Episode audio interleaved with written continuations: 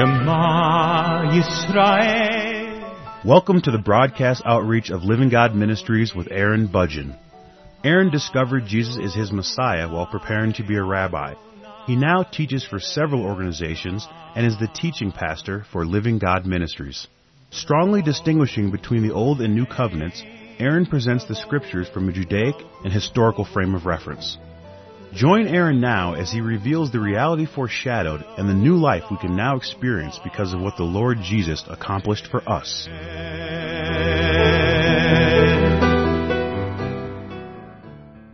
In the Gospel of Luke, in Luke chapter 5 verse 17, it says, Now it happened on a certain day, as he was teaching, that there were Pharisees and teachers of the law sitting by who had come out of every town of Galilee, Judea, and Jerusalem, and the power of the Lord was present to heal them. Now, what were all of these people doing there? Why were they here? This was in Capernaum. And you have people from every town of Galilee, Judea, Jerusalem. You have everyone here. There were representatives of everyone in the entire nation of Israel here in this small little community, Capernaum. What were they doing there? I mean, were they having some kind of convention of some kind? Was this some Pharisaical convention that required the attendance of everyone in the entire nation, that everybody was required at this time to converge at this place at this time? I mean, the logistics are incredible. It's like a festival in Jerusalem, except here and now. Instead, it's a festival in Capernaum. Is that what this is? No, this is a very significant event. This is a very significant time in the history of Israel that all of these people came to see what was going on and to hear Jesus teach. But what was it that drew them here at this time?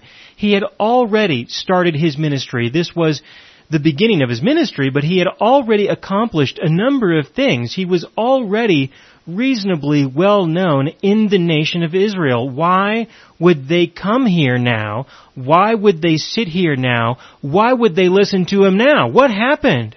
What took place?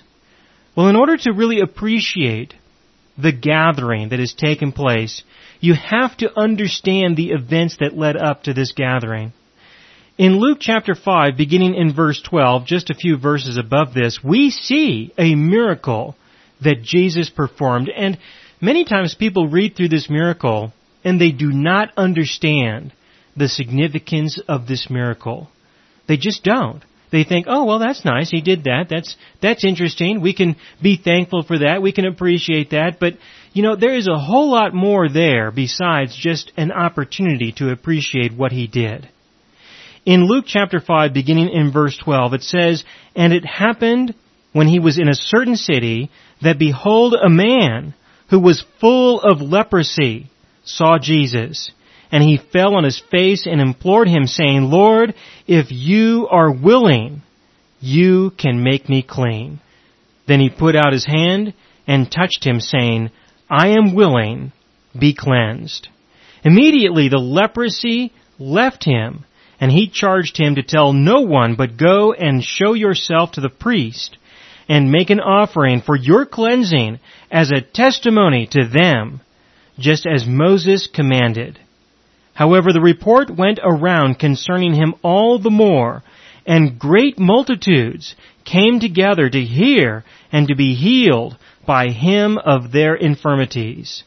So he himself often withdrew into the wilderness and prayed.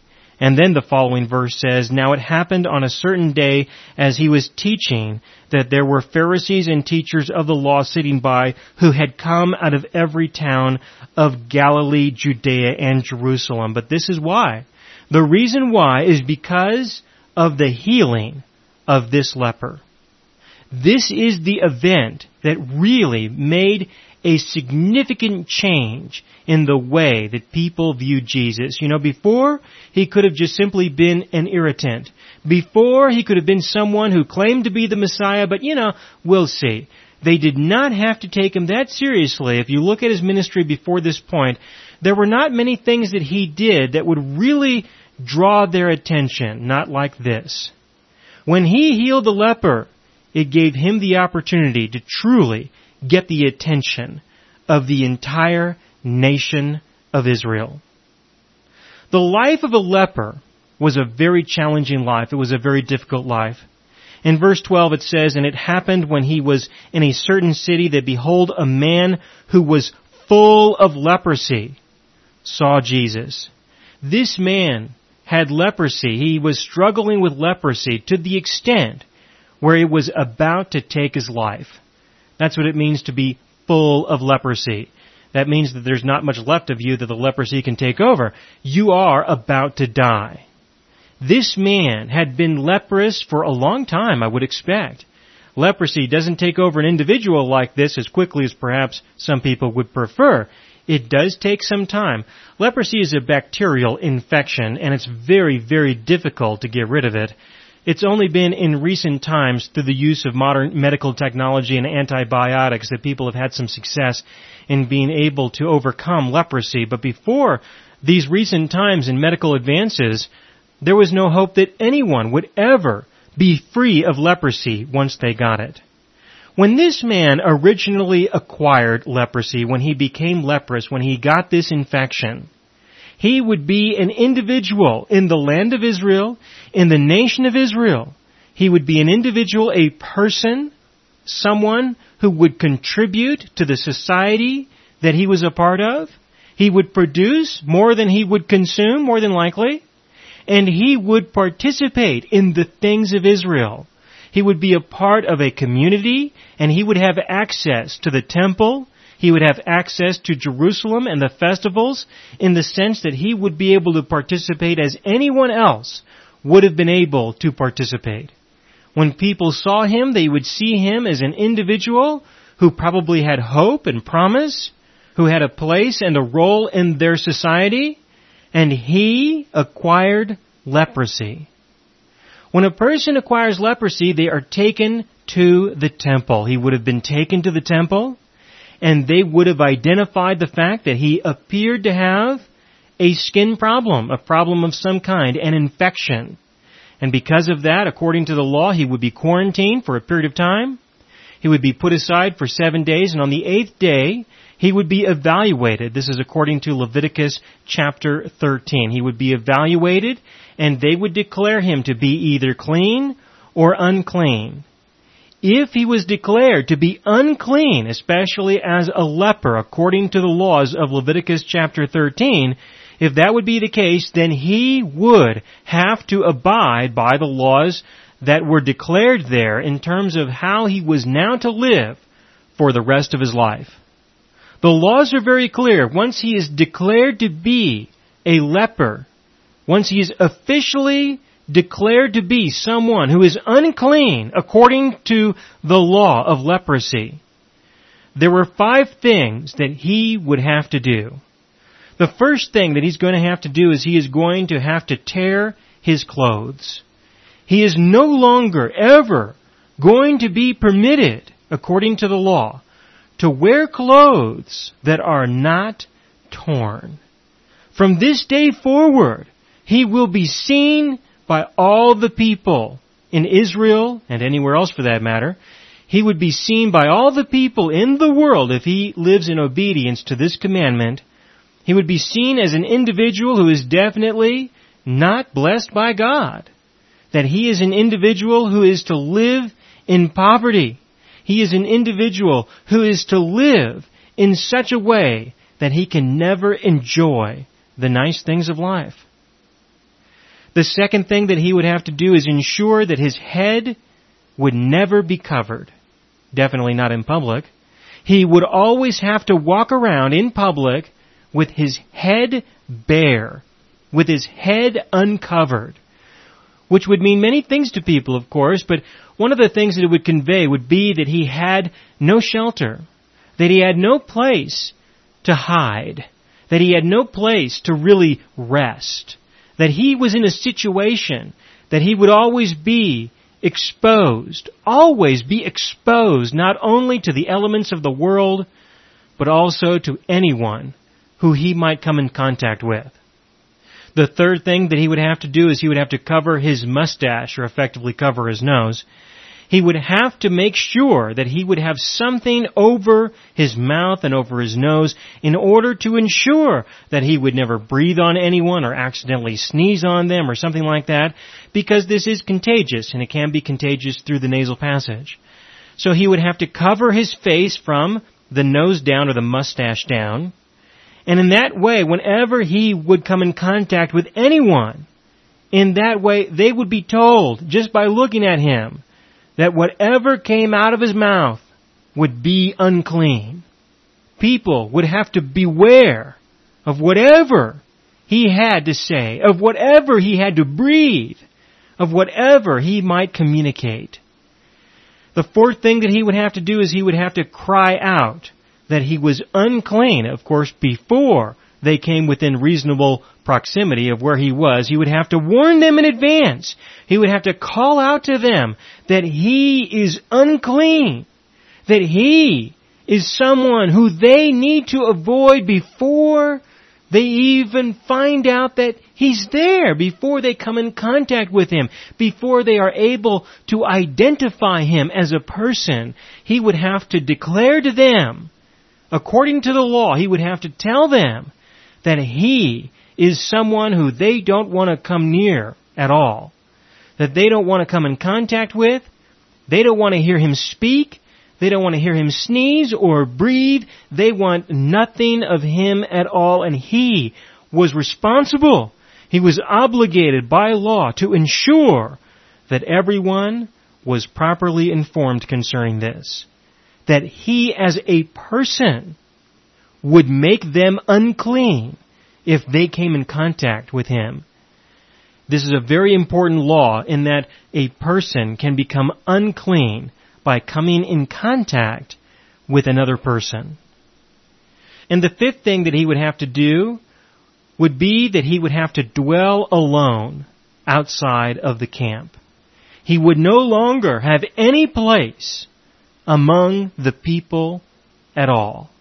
He would no longer have any place in the nation of Israel. He would have no role in that society ever again.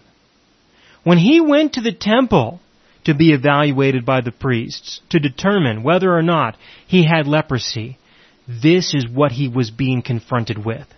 This was the risk of going before the priests. This was the risk of being exposed, of the leprosy being discovered. This is what he was facing. And when he left the temple, when he left the priesthood, when he left Jerusalem, being told officially that he was leprous, that he was a leper, that he would have to live this way, that was a moment that I don't believe anyone would ever be able to forget. It was the end of his life as he knew it before. And it was the beginning of a new life that he would now live with only one end, and that is when the leprosy finally takes his life. He is at the end. He is at that time when leprosy has overtaken him to the point where he is full of it and it is going to take his life. He has already suffered all this time being separated from everyone, being separated from the people, being looked at by people as though he was completely evil stricken by God. The divine judgment of God was put on him. This was his situation. This was his condition. Leprosy in Israel was considered to be a divine judgment of God. There is a scriptural reference for this in, in Numbers chapter 12 we have the description of Miriam, Moses' brother, when she had a little bit of an attitude towards Moses because of a wife that he took. God struck Miriam with leprosy. It was a divine judgment just because she had an attitude. She had an attitude. And as a result, God struck her with leprosy, and everyone knew that it was a divine judgment of God. Now, of course, in her situation, God did relieve her of that leprosy. He did heal her of the leprosy that He gave her before the eighth day when she would have been evaluated and officially declared to be a leper. And so Miriam was never officially declared to be a leper, but this is an example of why the people would have seen this as a divine judgment. Now if this man was suffering under the divine judgment of God, who could possibly intervene? Who could possibly help this person? Who could possibly intervene on his behalf and set him free from the leprosy that he has? The only example that we know of in history of any divine intervention is with Naaman the Syrian, and we have that example that we can read in 2 Kings chapter 5. We have the description of Elijah the prophet telling Naaman the Syrian to go and jump in the Jordan seven times. He did that and then he was healed of his leprosy. We have that example. But Naaman was not an Israelite. He was not officially declared to be a leper. He was not living in obedience to the commandments that God gave in Leviticus chapter 13 concerning leprosy. It was a circumstance when God divinely intervened in the life of a person who was not an Israelite. And as a result, he was not subject to the laws concerning leprosy as were recorded in Moses. But it is a situation where we can see that the living God did intervene in the life of somebody and he healed an individual of their leprosy. Because of what we know about leprosy, we know that there is no way that anyone could have possibly been healed without the divine judgment of God. But at no time in the history of Israel do we have any indication at all that any Israelite had ever been healed of leprosy? No indication of that anywhere at all. And so when Jesus sent this man to the priest, in verse 14, this is Luke chapter 5 verse 14, it says, And he charged him to tell no one, but go and show yourself to the priest and make an offering for your cleansing as a testimony to them, just as Moses commanded. When he told them to do that, this man went to the priests, went to the temple, and they had never, ever encountered anyone who had ever been healed of leprosy in Israel before who was an Israelite. This had never happened. This man is approaching the priests, those whom he had no hope just before this, no hope whatsoever of ever having the opportunity to be a part of the nation of Israel like he once was before. He had no hope of this at all, and today he is going to the priests. He is the man who was so unclean that no one could touch him. But Jesus touched him. Jesus touched him in verse 13. Then he put out his hand and touched him saying, I am willing, be cleansed. Immediately, the leprosy left him. So he goes to the priest, and the priest is going to ask him, Did you really have leprosy? And he's going to say yes. And then the priest is going to have to ask him, Well, what happened? He will tell him, You saw me as a person who was so unclean that you could never hear me speak you could never come in contact with me. You could never touch me. But this man Jesus, he touched me. And through that, he cleansed me. And I have come here by his decree, by his command, according to the law of Moses, because Moses said that if a leper is cleansed, he is to come here to be evaluated and to be declared to be clean once again. And the priest would have to say, excuse me? I have no idea what you're talking about. Why would he have any idea what he was talking about? Why would he? They had never, ever experienced this before. Never in the history of Israel had anyone come before a priest and said, I was once a leper, but now I'm not, because Jesus touched me. Or for any other reason for that matter. So the priest would take him to the temple and he would be evaluated.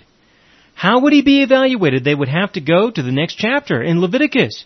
In Leviticus chapter 13, we have the laws concerning the declaration of a leper, the identification of leprosy, the declaration of a leper, and the laws governing the life of a leper. But in Leviticus chapter 14, we have the laws concerning the cleansing of one who was once a leper. And these laws had never, ever been executed in the history of Israel to our knowledge. Had never been performed, had never been done. All of the laws in the law of Moses had been observed. All of them had been fulfilled in one way or another. All of them were followed except for these. There was never any opportunity that we know of for anyone to ever observe the laws of Leviticus chapter 14 because no one had ever been set free from the divine judgment of leprosy. Of all of those who had ever suffered under leprosy, God decided to heal only this one at this time. Now, of course, later he did heal another nine. We usually refer to that group as the ten lepers, but one of them was not an Israelite. And so we do have an additional nine that we can refer to later, which to me is a further exaggeration of this point that is established here and now, that the divine presence is there. The divine is here to set people free of the divine judgments, to include this one. And the laws of Leviticus 14 are going to be performed now. Now for these laws to be executed, there is a period of evaluation. An investigation has to take place. It's necessary for people to determine what happened. The first thing that they're going to have to do is they're going to have to determine that this person was in fact, at some time, declared to be a leper. The second thing that they are going to have to do is they are going to have to investigate the circumstances concerning the healing, and then they will follow the laws according to Leviticus chapter 14, and declare this individual to be healed of leprosy and permit him to once again be a part of the nation of Israel as he once was before he was declared to be a leper.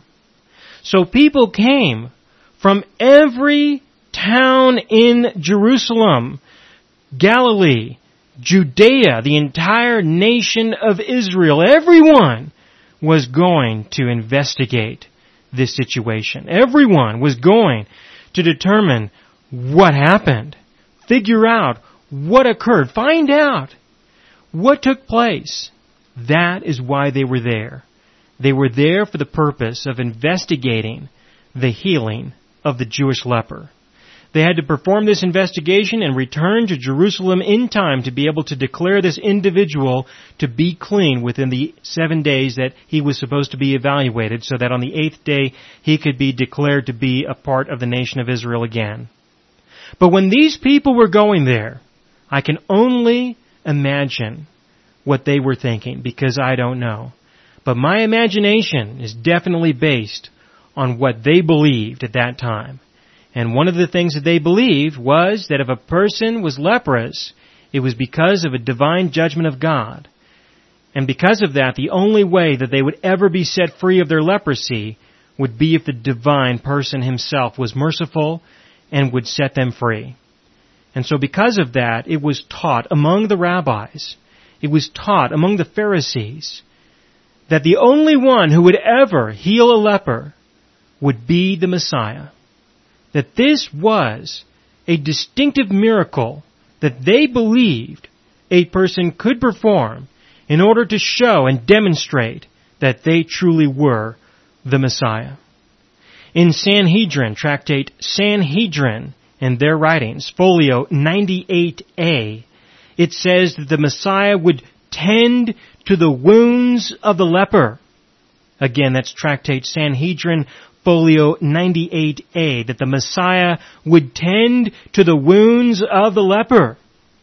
To tend to the wounds of the leper would require one of two things. First of all, that he's a leper himself so that he can come in contact with a leper because he's going to become ritually unclean. He's going to become defiled because he touches a leper. The Messiah can't do that unless he's a leper himself or unless he heals the leper. Those were the two schools of thought that were predominant at this time. And then if you continue into folio 98b, the rabbis quote Isaiah chapter 53 verse 4. Isaiah 53 verse 4 declaring that this chapter of Isaiah 53 refers to the Messiah. And the healing of the leper would be the sign to know that this man is the man spoken of in Isaiah 53. He declared through this healing to the rabbis according to their beliefs that he is the Messiah. But in their determination to reject him, they were willing to reject their own writings in the writings related to the Sanhedrin. We have all been guilty of sin, and in that way, we are all defiled as a leper. But when Jesus touches us, when He touches you with His forgiveness, there is no further offering to be made. There is no further cleansing to go through. And there is no priest who you require for confirmation or approval. Let Him change you, transform you, and be your God for all eternity.